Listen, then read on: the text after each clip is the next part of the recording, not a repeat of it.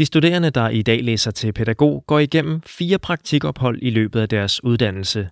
Alligevel peger forskning, som BUPL har været med til at finansiere, på en ny tendens blandt netop færdiguddannede.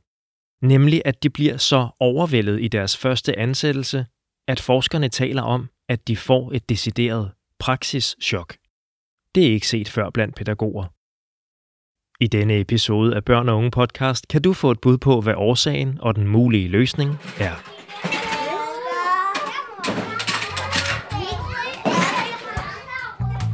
To børn skal skiftes. En vil rigtig gerne fortælle noget. En græder, og resten skal i overtøjet, så de kan komme på legepladsen. Så skal der lige ordnes en bunke papirer, og en forælder skal indkaldes til en samtale. Nogle nyuddannede pædagoger bliver så overvældet af det arbejdspres, der møder dem, når de starter i deres første ansættelse, at det kan føre til stor træthed, stor udmattelse. Fortæller lektor og Ph.D. på Roskilde Universitet, Sten Boge Nielsen, fra en lidt dårlig Skype-forbindelse. Han er en af forskerne bag en rapport, der for første gang peger på, at begrebet praksischok har snedet sig ind blandt nyuddannede pædagoger. Det er jo en sindssygt relevant øh, drøftelse, det her. Jeg synes, det er så spændende. Siger uddannelseschef for Professionshøjskolen Absalon, Margit Mikkelsen. Hør, hvad hun og uddannelsesleder på Københavns Professionshøjskole mener er årsag og mulig løsning på problemet senere i denne episode af Børn og Unge podcast. Lad os lige starte med at få lidt fakta på plads. Det denne her episode handler om, er resultatet af forskningsrapporten Attraktiv på papiret, nyuddannede pædagoger mellem akademisering, evidensbaseret professionalisering og omsorgsfuld praksisudvikling. Den har lektor Sten Boe Nielsen været med til at lave. Det rapporten stiller skarp på er nyuddannedes oplevelser af skiftet fra uddannelse til arbejde – Rapporten bygger på 15 interview med nyuddannede pædagoger og på tætte observationer af 6 af de i alt 15 pædagoger.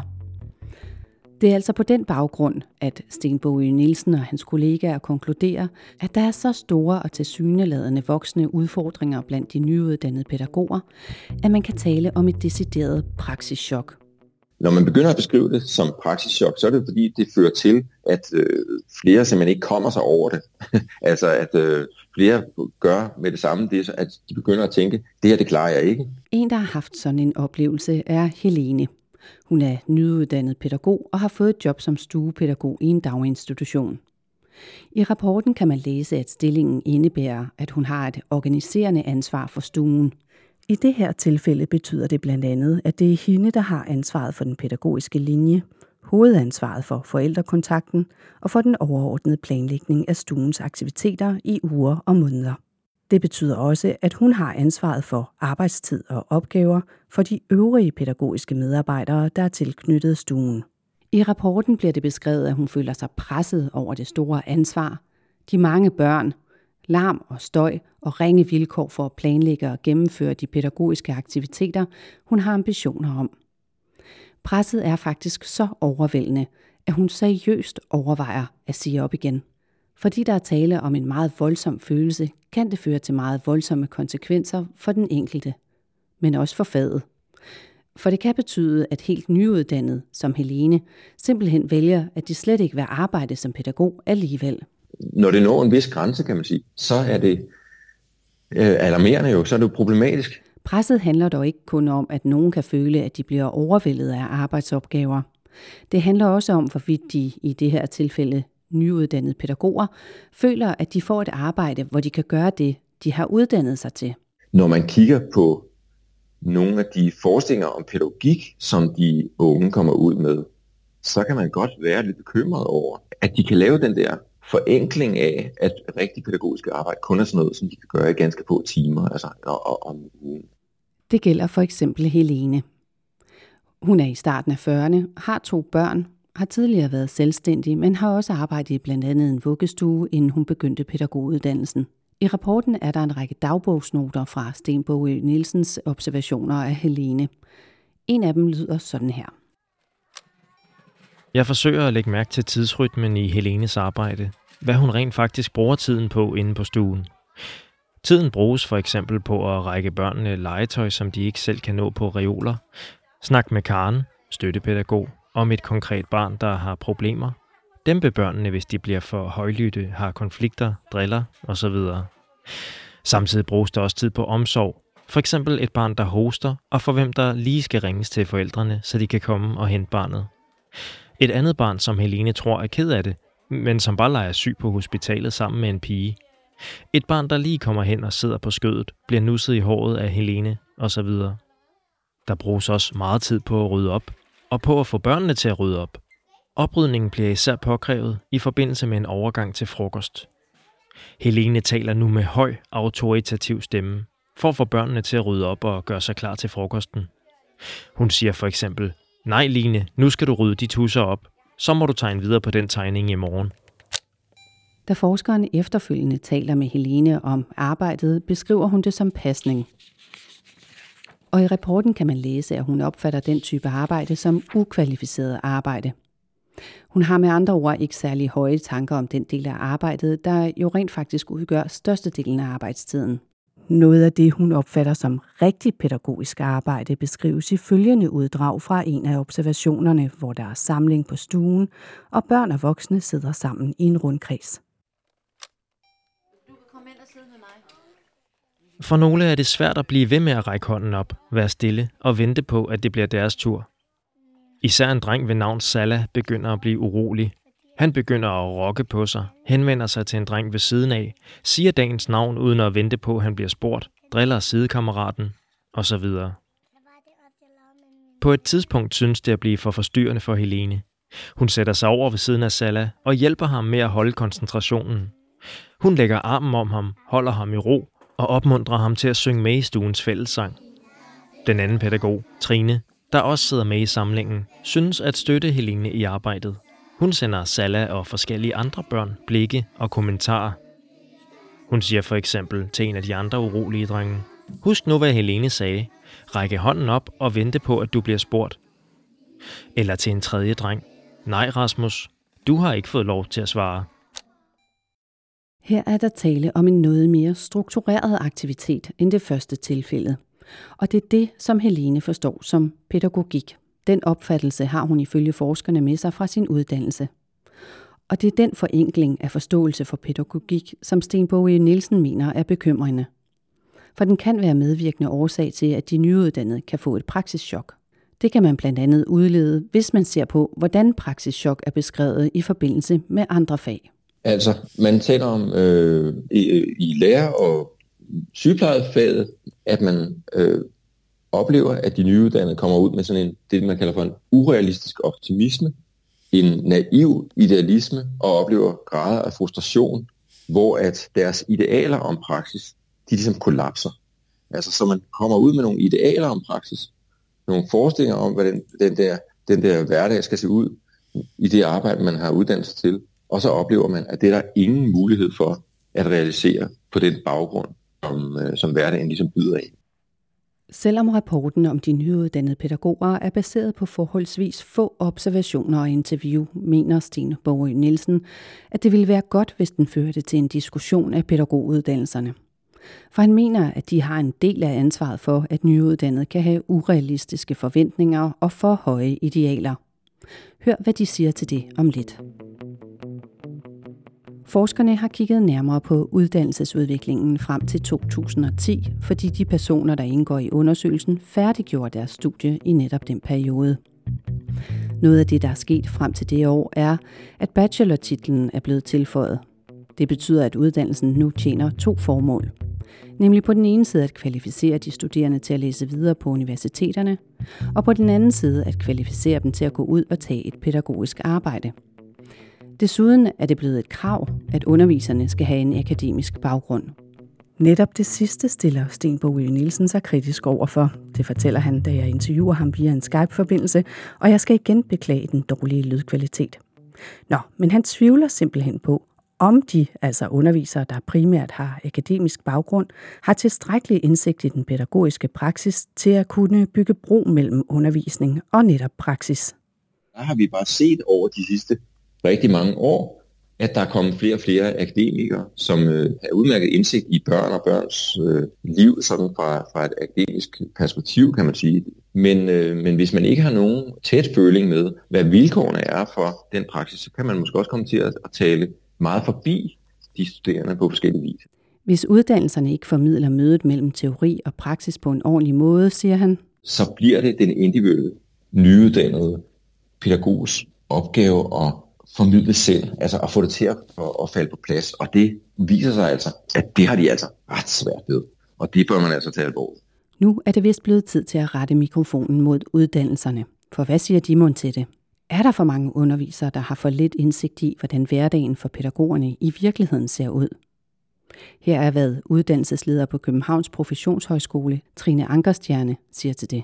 Vi har stadigvæk en, øh, en god øh, andel af underviserne, der øh, har professionen med sig, og det kan man sige, det er jo igen noget, der er ved at vende tilbage, at øh, vi rundt omkring på UC'erne er enormt optaget af at ansætte undervisere, som faktisk også har professionsuddannelsen. Heller ikke centerchef for pædagogik på Professionshøjskolen Absalon, Market Mikkelsen, mener umiddelbart, der er noget galt med, at de har mange undervisere med akademisk baggrund. Hun siger til med, at de har taget særlige tiltag i brug i et forsøg på at sørge for, at de har en finger på hverdagspulsen. Øh, det er sådan, at når man øh, er ansat som adjunkt eller lektor på øh, pædagoguddannelsen, så er man i Absalon samtidig ansat i vores eftervidereuddannelse. Altså vi har et center for pædagogik, hvor vi har forskning og eftervidereuddannelse og pædagogisk grunduddannelse i et og samme fagligt center. Og det betyder, at underviserne på pædagoguddannelsen også underviser i vores eftervidereuddannelse, og faktisk også deltager i vores forskning og udviklingsaktiviteter. Og det er en strategi, vi har simpelthen for øh, at sikre en tæt sammenknytning mellem uddannelse og praksisfelt, så tæt som overhovedet muligt. Og det synes vi jo er altafgørende for, at øh, pædagoguddannelsen øh, får en tilstrækkelig kvalitet. Men det giver vel ikke underviseren selv praksiserfaring? Nej, øh, det gør jo ikke, at man arbejder som pædagog. Øh, men det betyder i hvert fald, at man er i tæt samarbejde med øh, den pædagogiske praksis, øh, ser den, arbejder med den, arbejder øh, med de pædagoger, som er i den til hverdag. Så både Margit Mikkelsen fra Professionshøjskolen Absalon og Trine Ankerstjerne fra Professionshøjskolen København siger altså på den ene side, at de mener, at det ikke er så stort et problem med undervisere uden praksiserfaring. På den anden side siger de også begge, at de synes, at der er en stigende tendens til at ansætte netop folk, der også har praksiserfaring. Og det er noget, de er meget opmærksomme på. Så under alle omstændigheder tyder det altså på, der er ved at ske en udvikling på den front. Men Margit Mikkelsen erkender også, at der stadig kan være et problem. Ja, og det er der i hvert fald ingen, der kan være tjent med. Så den her undersøgelse kalder jo på, at vi sammen med praksisfeltet og øh, sammen med forskere bliver ved med at være nysgerrig i forhold til, hvad er det for nogle faktorer, der spiller ind her. Sten Bowie Nielsen nævner mange forskellige faktorer som mulige muligheder, som øh, hypoteser. Og jeg tænker, vi øh, skal blive ved med at dykke dybt ind i det og tage det meget alvorligt. Fordi vi har alle sammen brug for, at øh, de pædagoger, der er øh, ude at varetage en helt essentiel kerneopgave i velfærdssamfundet, at, øh, at de har de bedst mulige betingelser for at gøre det. Og det har vi som uddannelsessted i den grad også et ansvar for øh, er muligt. Så det arbejder vi jo benhårdt og systematisk for øh, foregår bedst muligt. Øh, så det bliver vi gerne ved med, og vi tager gerne vores del af ansvaret også. Netop virkeligheden er som bekendt ikke sort-hvid. Og hvis vi lige vender tilbage til det med underviserne, så mener Sten Bogø Nielsen da heller ikke, at det er forkert at have undervisere med den type baggrund, eller at det vil løse problemet med praksischok, hvis man holder op med at ansætte dem. Fordi der er stillet sig også større krav i dag, så der er også brug for en mere akademisk viden. Det er ikke fordi, jeg skal fornægte det. Der skal altså flere ting til for at ændre forholdene til det bedre. Men hvad? For at finde svaret må man jo også se på problemerne. Og ifølge Trine Ankerstjerne er et af problemerne, at der har været mange besparelser på uddannelserne. Og noget af det, vi jo har sparet på, det er jo lige præcis nogle af de der praktikbesøg, som vi ellers har haft tradition for. Og det har jo både været et rum, hvor øh, underviseren kom tæt på den studerendes praktik og praksis, men jo netop også fik et helt særligt indblik i, hvad det var for en praksis, de studerende uddannede sig til. Og det har vi ikke mere, fordi at øh, besparelser gør, at det ikke er muligt. Også Sten Bove Nielsen peger på, at uddannelserne har måttet spare meget. Pædagoguddannelsen er presset på, på midler. Det er den, den, øh, en af de øh, videregående uddannelser, der har det laveste taxameter, der har lavest, altså mindst tid til de studerende osv. Og derfor så er der på en række niveauer altså nogle udfordringer på uddannelsen, som, som den skal håndtere. Margit Mikkelsen siger også, at besparelserne kan være en medvirkende forklaring på, at de måske ikke forbereder de studerende helt lige så godt, som de gerne ville. Børn og unge har tidligere bragt en artikel i Fagbladet om rapportens fund. Den har affødt en del kommentarer fra pædagoger på Facebook. Noget af det, som flere gange bliver fremført, er, at det virker lidt mærkeligt, at netop pædagogstuderende skulle få et chok over praksis. For der er jo fire praktikperioder under uddannelsen, og det svarer til cirka en tredjedel af hele forløbet. Trine Ankerstjerne mener, at en del af forklaringen kan være, at de studerende under praktikforløbet selvsagt ikke kan få 100% indsigt i, hvad arbejdet indebærer, fordi de netop er studerende og derfor ikke kan have samme ansvar som en ansat. Her er, hvad hun siger om, hvorfor hun mener praksischok blandt andet kan opstå. Jeg tillægger det altså en, øh, en overraskelse over den mangfoldighed af opgaver, man faktisk skal løse, når man er færdig, som jeg ikke tror, man helt på samme måde får øh, kendskab til i løbet af sine praktikker. Der tror jeg, at man varetager rigtig mange opgaver som studerende, men alligevel nogle opgaver, som er af en eller anden form for afgrænset karakter. Så indtil videre har vi altså hørt forskeren og uddannelseslederne tale om følgende mulige forklaringer på, at der er tegn på praksischok blandt nyuddannede pædagoger. 1.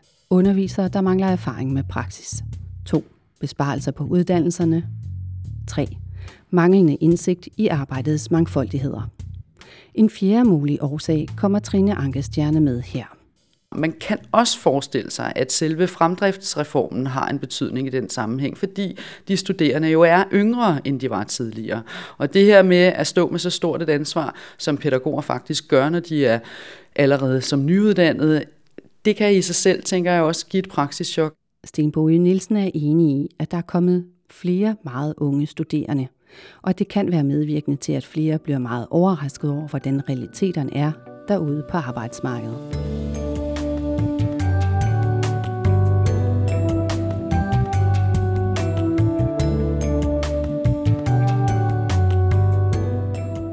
Det var Rikke Bergqvist, der producerede denne episode af Børn og Unge podcast. Du hørte uddrag af forskernes observationer af en pædagogs arbejde. Forskerne har også observeret og interviewet pædagoger, der arbejder i SFO'er. Du kan læse hele rapporten, attraktiv på papiret, nyuddannede pædagoger mellem akademisering, evidensbaseret professionalisering og omsorgsfuld praksisudvikling på BUPL's hjemmeside Rapporten sætter et punktum for et større projekt om nyuddannede, gennemført i samarbejde mellem forskere fra Roskilde Universitet, University College Sjælland og University College Capital. Arbejdet er støttet af BUPL. De lyde fra børnehaver, du kunne høre undervejs, stammer ikke fra forskernes observationer.